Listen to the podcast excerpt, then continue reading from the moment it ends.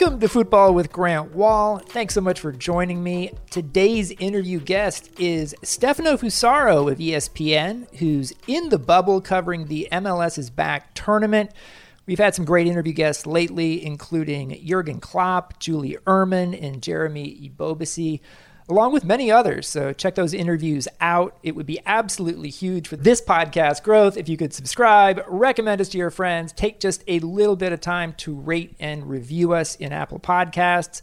We'll have Stefano Fusaro on soon, but let's start with some talk about the soccer news with my friend Chris Whittingham, who co hosts the Chelsea Mic'd Up podcast, which you should definitely check out. Chris, thanks for joining me. How are you? Happy to do it, Grant. How's everything? I'm good, hanging in, just kind of like everybody else here. Late July, slightly less soccer going on now in the wider world, but it's not completely done. And there's an FA Cup final this weekend Chelsea against Arsenal.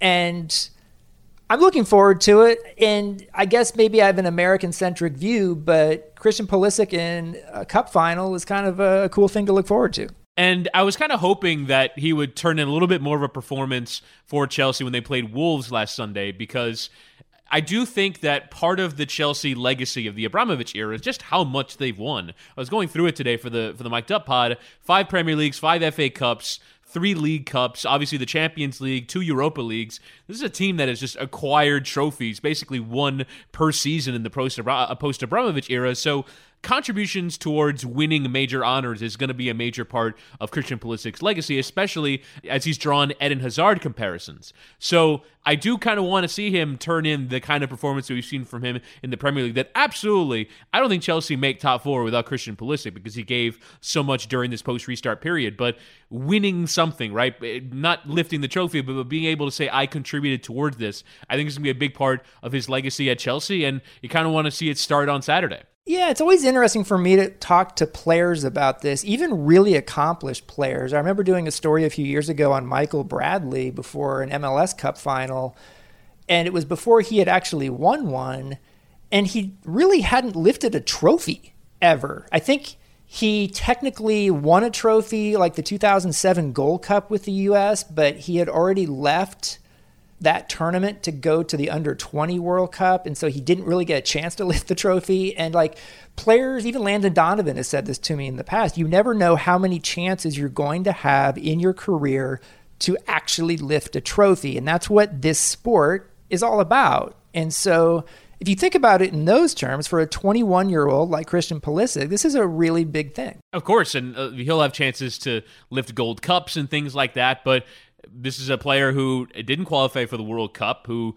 the most recent Gold Cup was was a defeat to Mexico, and at this club in particular, where you basically are associated with your success. Didier Drogba had massive moments in Champions League finals. I was watching this uh, YouTube highlights montage where he was kind of known as the king of New Wembley, uh, which actually that he's kind of been supplanted by Olivier Giroud a little bit, uh, who also will probably start the game for Chelsea, who's won 13 of 14 games at Wembley. You kind of want to see big time players do it in big time games, and I think uh, for Pulisic, who didn't really quite get it done in the game against Wolves, it would be a really big opportunity for him to just kind of show that form that we saw against Liverpool, that performance against Liverpool that was so good. You kind of want, you want to see one of those kind of moments, and that Arsenal defense might be a team you can get it against. Which Arsenal team are are we going to see this weekend? Because it's been highly variable.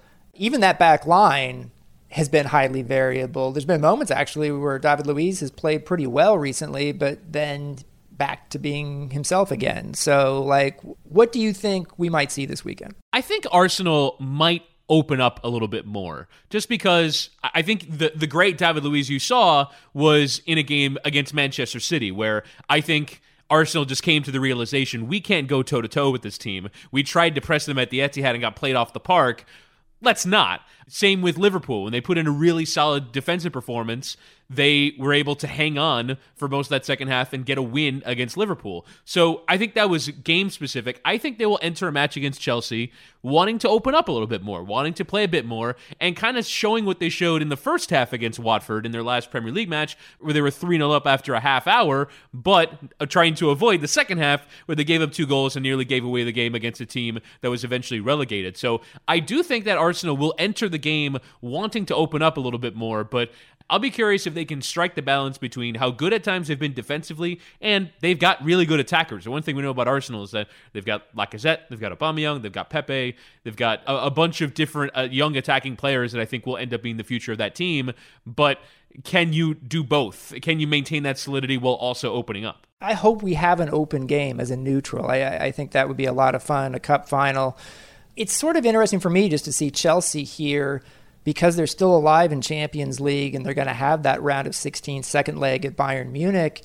They're kind of just going straight through here, you know. There's no break at all, and, and I'm, I'm interested to see how if they're able to handle that. They should be able to. They're pro athletes. They had a pretty long break during the coronavirus shutdown, but can guys keep can they keep pushing? Can a guy like Olivier Giroud continue to perform? Because I didn't expect him to continue performing, much less be starting every game. Especially when that top four race was so high pressure, where every game was must win, every game felt like the biggest game of the season, and then you're playing those must win games every three days. It's impossible to maintain that level of intensity every single game. So, the other thing, too, that I'm interested in going forward is because next season is going to start fairly quickly. The Premier League announced September the 12th, and they're going to play right, right through to May. We saw the CONCACAF schedule that was unveiled. They'll have a Euros next summer, and then they'll go right through towards the next season, and then a Winter World Cup. Now, this was the longest break that a lot of these footballers will have ever had. But the question is, is will it have felt like a break to them, or will it just felt like, well, I was stuck in my home the whole time? That wasn't a vacation. That wasn't resting and recovering. That was worrying and wondering when we're going to play again. Is that time off going to be enough for players to feel comfortable pushing through, basically? For two plus years from restart all the way through without a break of a similar size. I think it's going to be a real challenge because players had to stay, or at least try to stay fit during that whole stretch not everyone did, but they had to at least try to. And some guys clearly did. And, and so I think having to, to push it all the way through is, is a challenge. And I do think down the road we're going to see some effects on that. Hopefully, team staffs can figure out how to prevent injuries, things like that. But I think it is going to be a challenge. Uh, there is other soccer going on, obviously. The MLS's back tournament is now in the quarterfinals. You've got Philadelphia Sporting Kansas City on Thursday night, Orlando LAFC Friday night, and then a doubleheader Saturday night, San Jose, Minnesota, and NYCFC Portland. What's on your mind with this tournament as we as we head into the quarterfinals? I, I will say this uh, from from my perspective, I have enjoyed large parts of this MLS's back tournament. Sometimes in a sort of this is ridiculous sense, but but it's entertaining you know, and and there's something to that, and I like the regularity and, and the, the games every night where everyone's eyes are on the same game, and, and it's been kind of fun. I agree. I, I, think this has been mostly a pretty smashing success, just in terms of being able to uh, be on network ESPN every night and have this added uh, kind of sh- uh, focus uh, that maybe the sports world wasn't giving MLS before. And just, as you said, the tonnage, just every morning, you know, waking up and see which game was on every night, knowing that there's games on, and that, that's like that's going to slow down now uh, following the quarterfinal stage. But from an on-field standpoint, I was really looking forward to the right side of that bracket, which is Orlando LAFC and then San Jose to play Columbus. Now, Minnesota like to play the underdog role. They like to be the team. Oh, no one gives us a chance. No one wants to see us here. So I will say that Minnesota getting there is not a huge lament, although Columbus had been the team of the tournament up until that point. But that Orlando LAFC match is still really interesting to me. Obviously, LAFC have the talent. They're scoring goals for fun. They've scored at least three goals in every game of the tournament.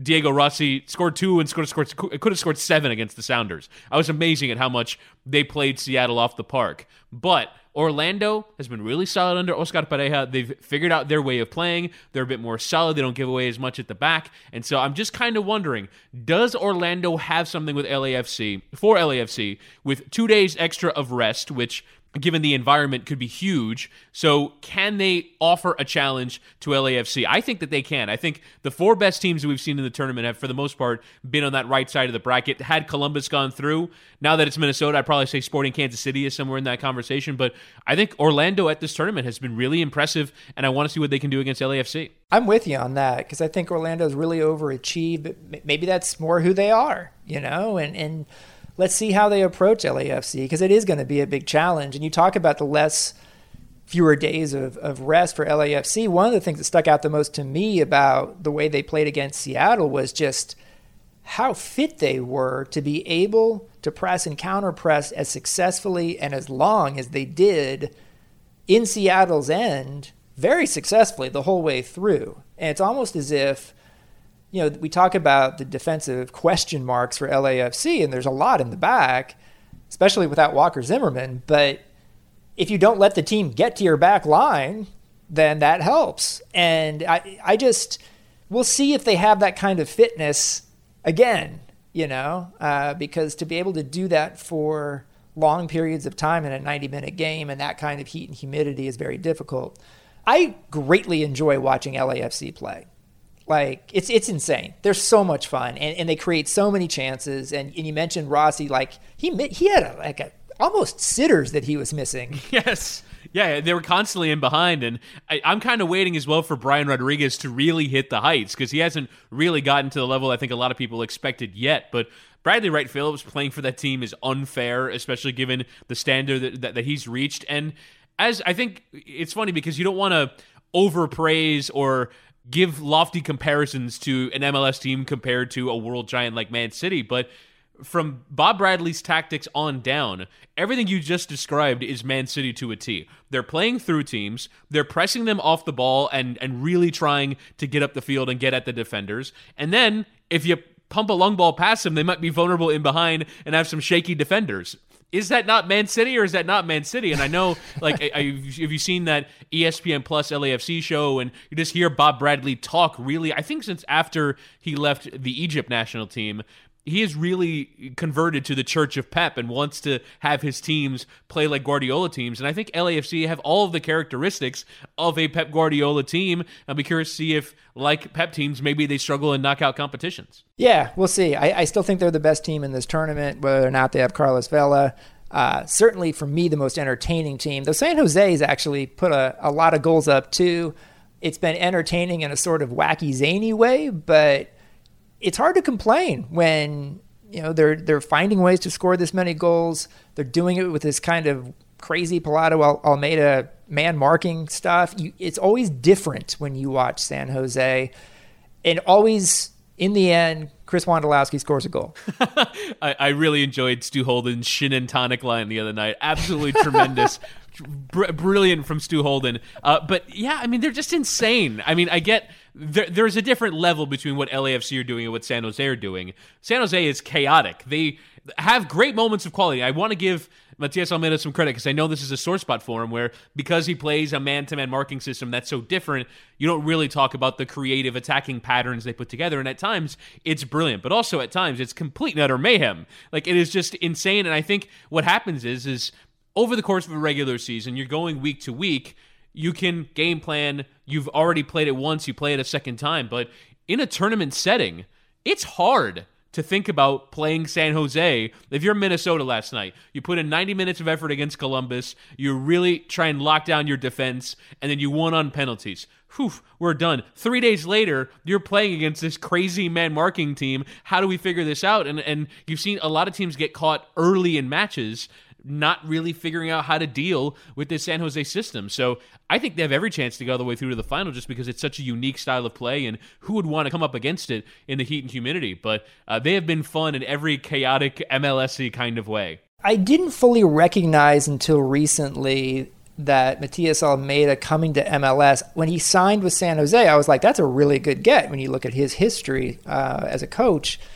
But I didn't fully grasp just how MLS he is, even though he hadn't been in MLS, it, just in the in the way his teams play, and so I, I appreciate that. Agreed. It's it's so up and down. It's so intensity and movement. Like MLS is a league of just speed for speed's sake. Like we're just constantly moving at a high rate of speed, and uh, that fits in perfectly to San Jose style of play because you're closing down, you're on top of everyone, and you try and hit on the break and and kind of allow that chaos to bend to your favor. so let's finish up here with some television soccer talk. NWSL, which finished up over the weekend with Houston winning the Challenge Cup final over Chicago. got their numbers back a couple days later 653,000 uh, audience average for this game, which broke what they had for their opening game on big CBS, which was more than $100,000 or 100,000 less. But that's still a very big number 653,000. And that's great news for the NWSL. That's good news for CBS. And kind of makes you wonder where they could potentially take that number, considering part of this game was happening on the last day of the Premier League. Right. And the, the, the first half hours during the entire finish to that. And to me, this is the power, and we talk all the time about the shifting media landscape, and we will cover it uh, in a second. But this is still the power of network television. I think you've seen soccer benefit at times from MLS putting games on Network Fox that maybe don't do great numbers for Network Fox, but do great numbers for MLS. And I think you saw uh, ESPN enter the year saying, we want to put more games on ABC. I think they had five or six on the schedule, full ABC games. So network television is still a huge draw, especially for sports, especially in the afternoon. I mean, local stations might run infomercials, so instead we'll take the sports programming instead.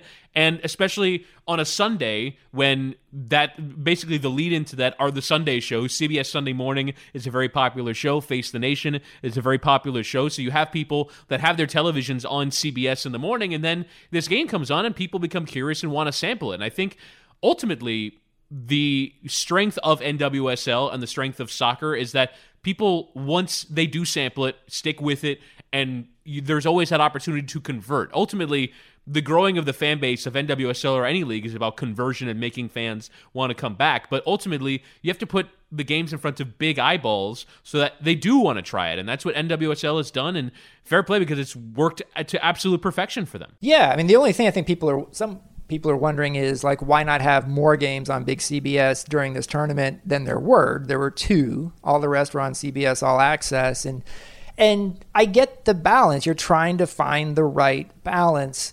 And that brings us to our next discussion, which is the news that Men's UEFA Champions League, which is going to be on CBS, owned by CBS in August. They've still got some round of 16 second legs to play, but then there's a final eight single elimination tournament. Um, we found out that quarterfinals through semifinals are all going to be only on the CBS All Access streaming channel, so not a TV channel at all. Now, that's the English language broadcast. No official announcement yet on the Spanish language broadcast from Uni- that Univision owns but very likely that those will, will be all on television channels on, on TUDN. I guess a bit of a question on whether any of those will be on free to air Univision.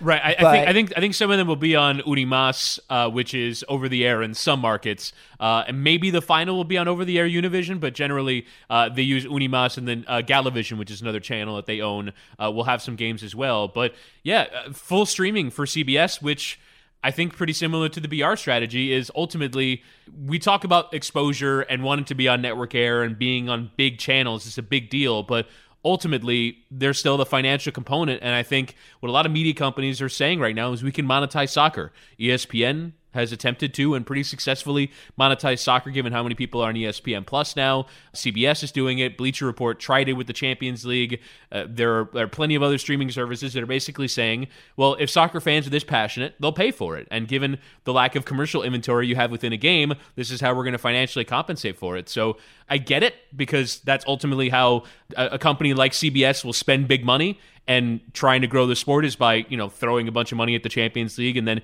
using it to grow their streaming product, which is a really important part of their business. Every major media company right now wants to grow their streaming subscriber base, and so how do we do it? Get people to pay for it with what? And the Champions League is the latest thing that's being thrown around right now to try and get people to pay for it, but from a from a consumer standpoint, it's a lot of hard work to figure out where to watch this game and how much you want to pay for it. Yeah, I think that's part of it. We should say that CBS uh, the CBS Sports cable channel will show mm-hmm. the final. Typically, that would be on big CBS. They said they didn't have enough time to get that squared away, which I understand. I think they also have golf, which gets higher ratings, so I get that.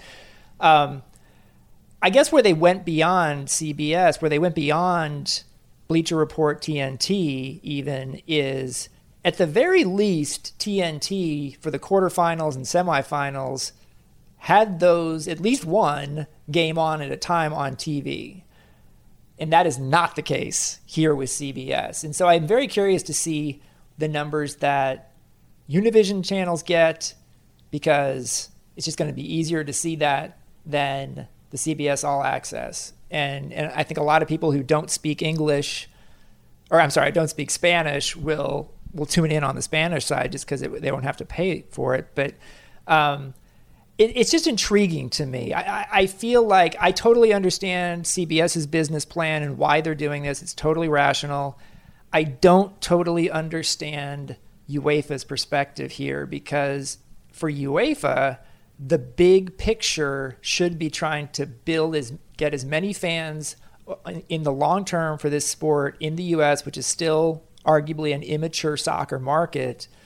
Um, and certainly, this does not create the most number of fans in the long term. This is something where established current fans are going to pay that money. I actually think that the Turner model is probably the best one because, as you said, for the most part, the biggest games were on were on the cable channel. But also, if you don't have cable, you could have paid for whatever you want, right? Like whether it's an individual game or for by the month or by the year, you could have paid for just the Champions League, right? If this is all you want, you can pay for it. So in some respects, that was probably the model, and Turner just didn't have the time uh, to really build it out. A year and a half later, it was sold to CBS, and I guess they kind of decided, all right, we're going to move on. But I understand the viewpoint, which is that ultimately only people who are already fans of the Champions League are going to pay for the Champions League. And is that number big enough?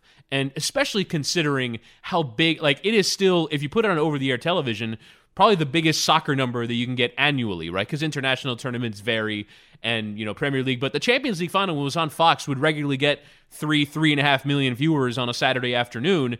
And that was that's a big deal for the growth of the sport in this country to have the best soccer, because the Champions League is the best soccer in the world on that kind of platform. And I guess what UEFA just decided is where's the most money and we're going to take it and look you can't fault them i mean yes they do want to grow the game somewhat but also they have a responsibility to their shareholders and to the countries and the the distribution of payments that if CBS is willing to offer the most money, then they're going to take it. Next thing we'll find out announcement wise probably is who is going to be in the studio show for CBS. The the rumor is it's going to be they're going Euro, so we'll see how Euro they go um, on that one. But uh, uh, I think there's going to be obviously eyeballs on, on what CBS is doing and, and, what kind of first impression they make.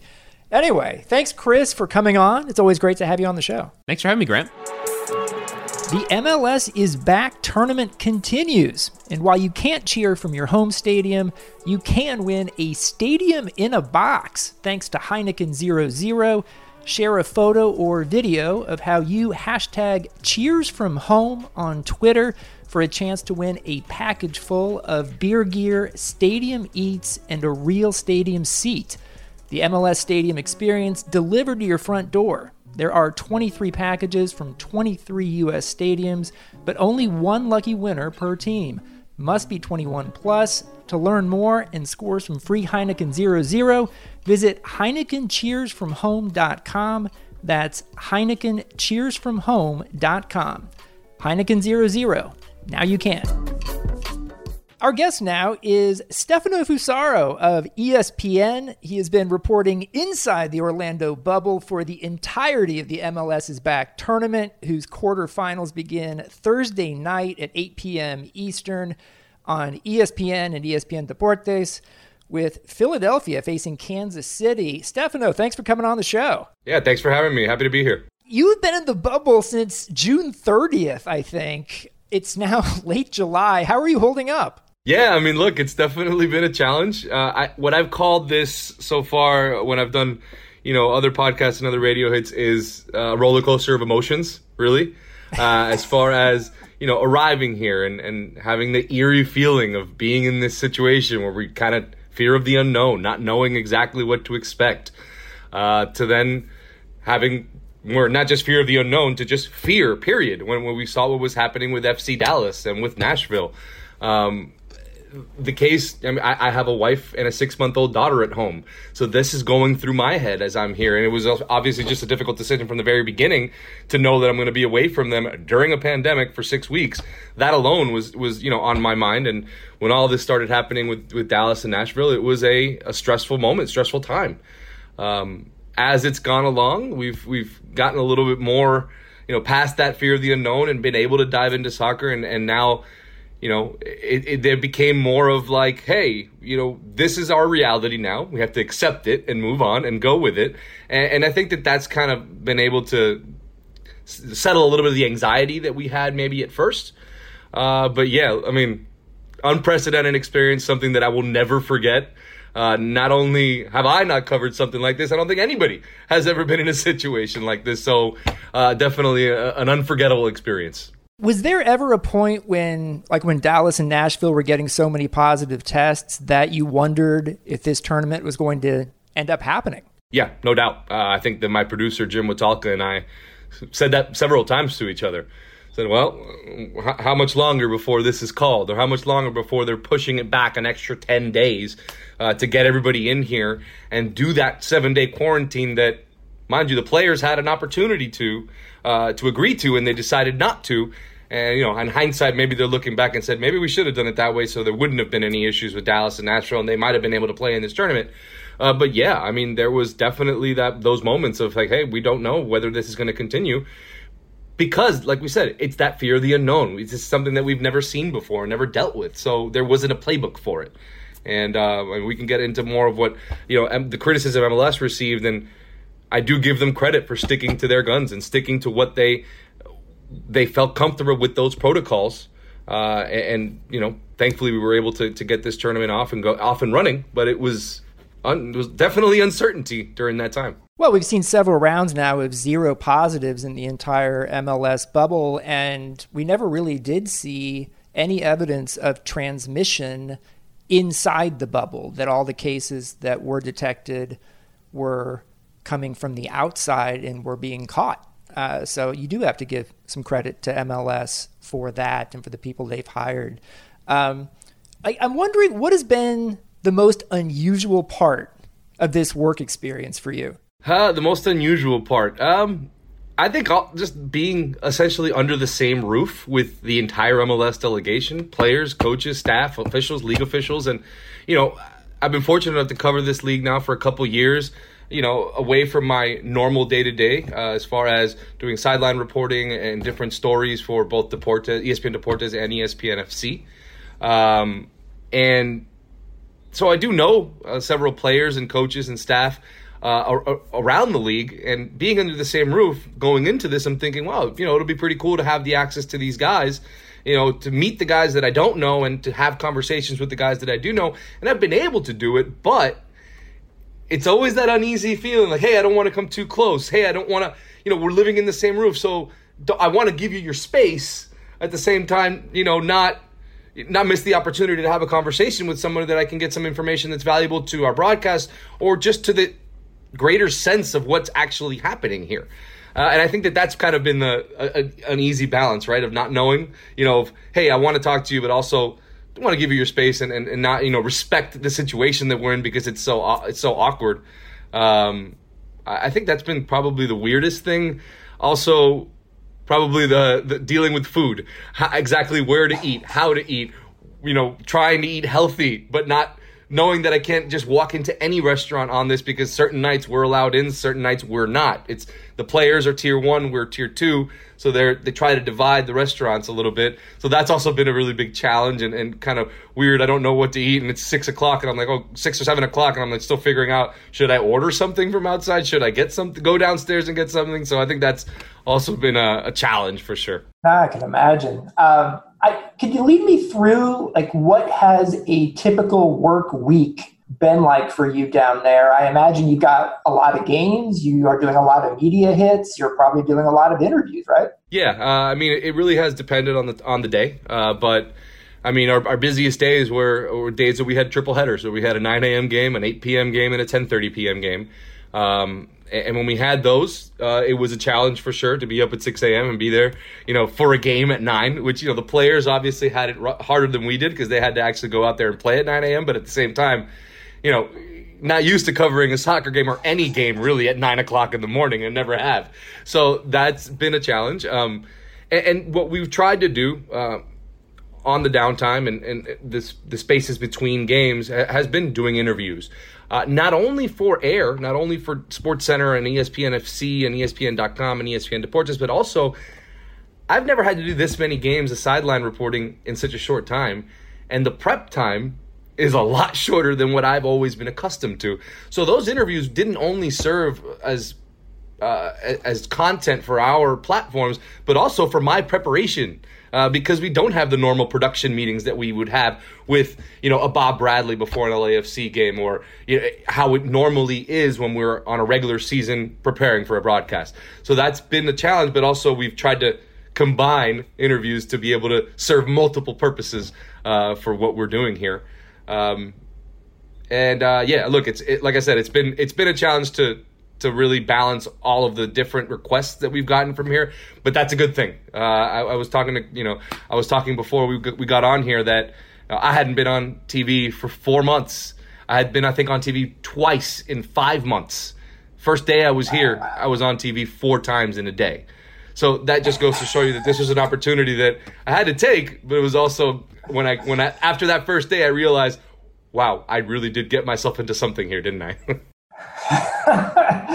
We've got eight teams left in this tournament. If you had to pick, what what do you think is the best story, in your opinion, of the eight teams remaining? I think that there was some teams that had issues getting here, and and those were really you know, because of the different rounds of testing that had to happen before those teams arrived. Uh, but I think most of those teams have now have now been eliminated from the tournament. I feel like from a pure soccer standpoint, I think Minnesota United has been extremely interesting. Um, first of all, Adrian Heath, one of my favorite characters in the entire league, without a doubt. He's great. Uh, and, and I've been able to have several conversations with him. But what I see with them is they're a team that didn't play 11 v 11 before their first game in this tournament throughout their entire, for, for over four and a half months. And because they didn't have enough players fit to put 11 v 11 on a practice pitch and be able to practice. And that very first game against um, Sporting Kansas City, they played awful for about 87 minutes. Awful. Not good. Couldn't combine a pass. Their midfield was all over the place. Uh, but they were able to still be down only one nothing. And in stoppage time, 92nd, 97th minute, get the winner, advance. Uh, no, excuse me, win that first game. Shock, shock Sporting Kansas City, who had played, I think, had 14 shots on goal in that game. Um, that was kind of the beginning of what we're seeing with Minnesota United. They're not at full strength. They don't have all their players. They're missing Ike Opara. Luis Amarilla is coming back from an injury.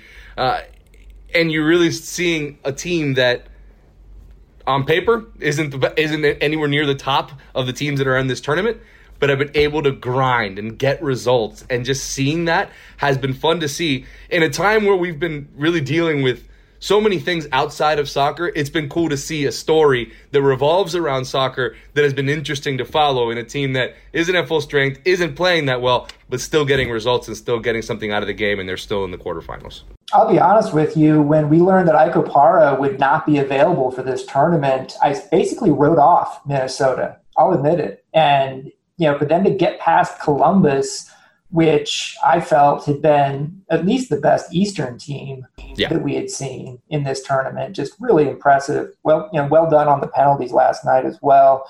Um, the group stage games all counted as regular season games in the standings, but the elimination games in this tournament don't count in the standings. There are obviously still incentives. You've got a $1.1 million prize for winning. Uh, you've got a CONCACAF Champions League berth that goes to the winner. Do you get the sense that teams and coaches still feel as incentivized in the knockout rounds, even though there's not regular season game records on the line? I do. I think you saw it last night um, with Portland and Cincinnati. Uh, I, you see Giovanni Savarese's uh, reaction after they won the penalty shootout. I mean, he, I mean, it was a full on fist pump screaming, and it was fun to see that. Uh, look, I think that especially because of everything that that this the world has been through, and, and including these teams. I think there is a, a sense of like you know wanting to win a trophy, and and the CCL spot I think is a big deal, right? The Concacaf Champions League spot I think is a massive deal for all of these teams. Um, but yeah, the, the, the regular season games, the group games that were also counted for regular season. Uh, you know, I was speaking with Thierry Henry uh, before one of their games, the Montreal Impact and and I asked him about, hey, you know, you need to win to advance, you know, or you you need a, a result in this game you know, what's the sense going into it? And he goes, and he just says, it's funny how all of you forget that these are all regular season points. And I'm like, no, Thierry, I, I, didn't forget, but you know, you're trying to win a trophy. He's like, yeah, but we're more concerned about the points. At that moment, he was until they advanced to the next round. Then he started thinking about the trophy, at least publicly, right? Uh, but it, it, it was funny to see that. You know, when they were in that group stage, yeah, they were really focused on making sure they can get three points for the regular season.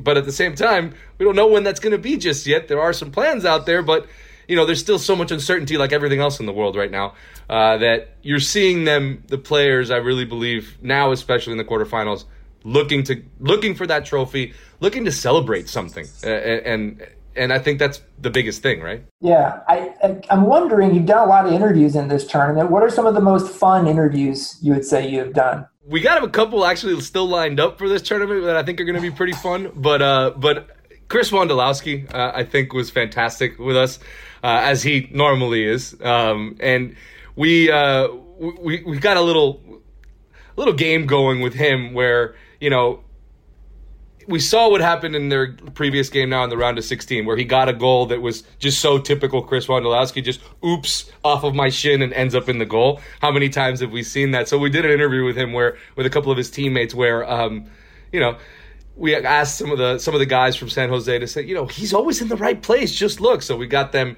uh, playing Connect Four on these big Connect Fours that are set up around the property, and uh, you know, one of his teammates about to throw in the last four to connect forward. He comes in, grabs it, slams it down, and celebrates and goal. And it was just like, look, Chris is in the right spot at all times. Look at him. He, and I think that that was a lot of fun uh, to do. And we got a couple other things set up that that I think will be, you know, I, I love to show the human side of these guys, and, and I think that that's kind of what reporters are trying to do when they're trying to interview these athletes, not just as soccer players, but as humans. And we're all going through the same thing here inside of this bubble. So we can make it as fun as possible for not only for us, but for and our viewers, but also for the players. I think that's a win all around. Yeah, that makes sense. Uh, what is sort of the breakdown on how much English language work you're doing right now and how much Spanish language work you're doing? I'd say about seven, uh, 80 20 now. Um, maybe at the beginning of the tournament, a little bit more just because um, ESPN Deportes ended up sending a tier four reporter here. So they're not allowed in the bubble, but they are at the games. Uh, ESPN Deportes, uh, the way they do things is a little more they they like to have a reporter on the scene reporting uh, on what just happened. We were able to do that for a lot of a lot of the games that we were at, uh, but there were certain games that were on Fox at 10:30 uh, 10:30 p.m. where our bosses said don't go to those games because we had to be at the 9 a.m. game the next morning. Even though we did do that turnaround a few times for all ESPN games, but if the game wasn't on ESPN, uh, our bosses were like, "Hey, rest, be back in the morning. So ESPN Deportes asked us to do some of those assignments late night and we said look our bosses have asked us to not go. So then that's when that all you know all started and they decided to send a tier 4 reporter. But as far as interviews go i've done a ton of interviews in spanish with, with a lot of our athletes uh, a lot of the athletes lucas zelarayán uh, gustavo bou uh, plenty of interviews. Uh, chicharito hernandez we did that uh, both in english and spanish. So i think the interviews have been more what espn deportes has requested of us uh, after probably the first three weeks in here um, okay. Uh, but now I would say now it's about 80 20 from the domestic side. Whenever we have someone on, I think our listeners are always sort of interested in finding out what their story is. So, so what's your story? Where are you from? How did you get into this business? And, and what did you do before you got to ESPN? Yeah, well, I'm, uh, I'm from Miami, Florida, born and raised. My dad's from Argentina, so that's where my uh, my soccer, my, my the passion for soccer, and it's in my blood. It definitely comes from him uh, and from that side of the family. Um, I've been working in this field since I was 18 years old. Uh, I worked at a local station in Miami for Univision. uh, working as an editor, working you know working my way up, was able to finally become a sports anchor there after several years of, of being behind the scenes. And uh, and yeah, I was with Univision in both Miami and Houston uh, for thir- 12 years. Uh, before making a jump back to Miami to my hometown to be with to work with NBC Six locally as well.